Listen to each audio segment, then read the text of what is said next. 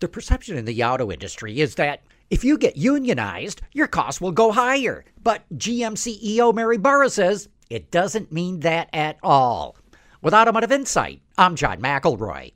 Last week, GM CEO Mary Barra spoke to the Automotive Press Association, and she said that job security and proper compensation are probably going to be the top negotiating issues next year, just like they always are.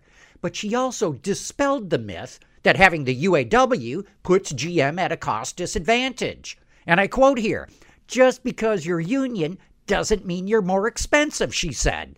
There are other offsets, like getting good capacity utilization out of your plants.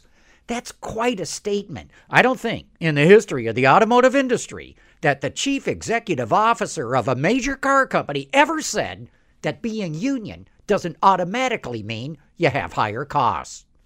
With Automotive Insight, I'm John McElroy, WWJ News Radio 950. His karate lessons might not turn him into a black belt. Hi-ya! And even after band camp, he might not be the greatest musician. But with the 3% annual percentage yield you can earn on a PenFed premium online savings account, your goal of supporting his dreams Thanks for everything, Mom and Dad. will always be worth it.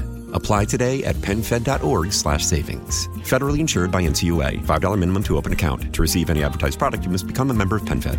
PenFed's got great rates for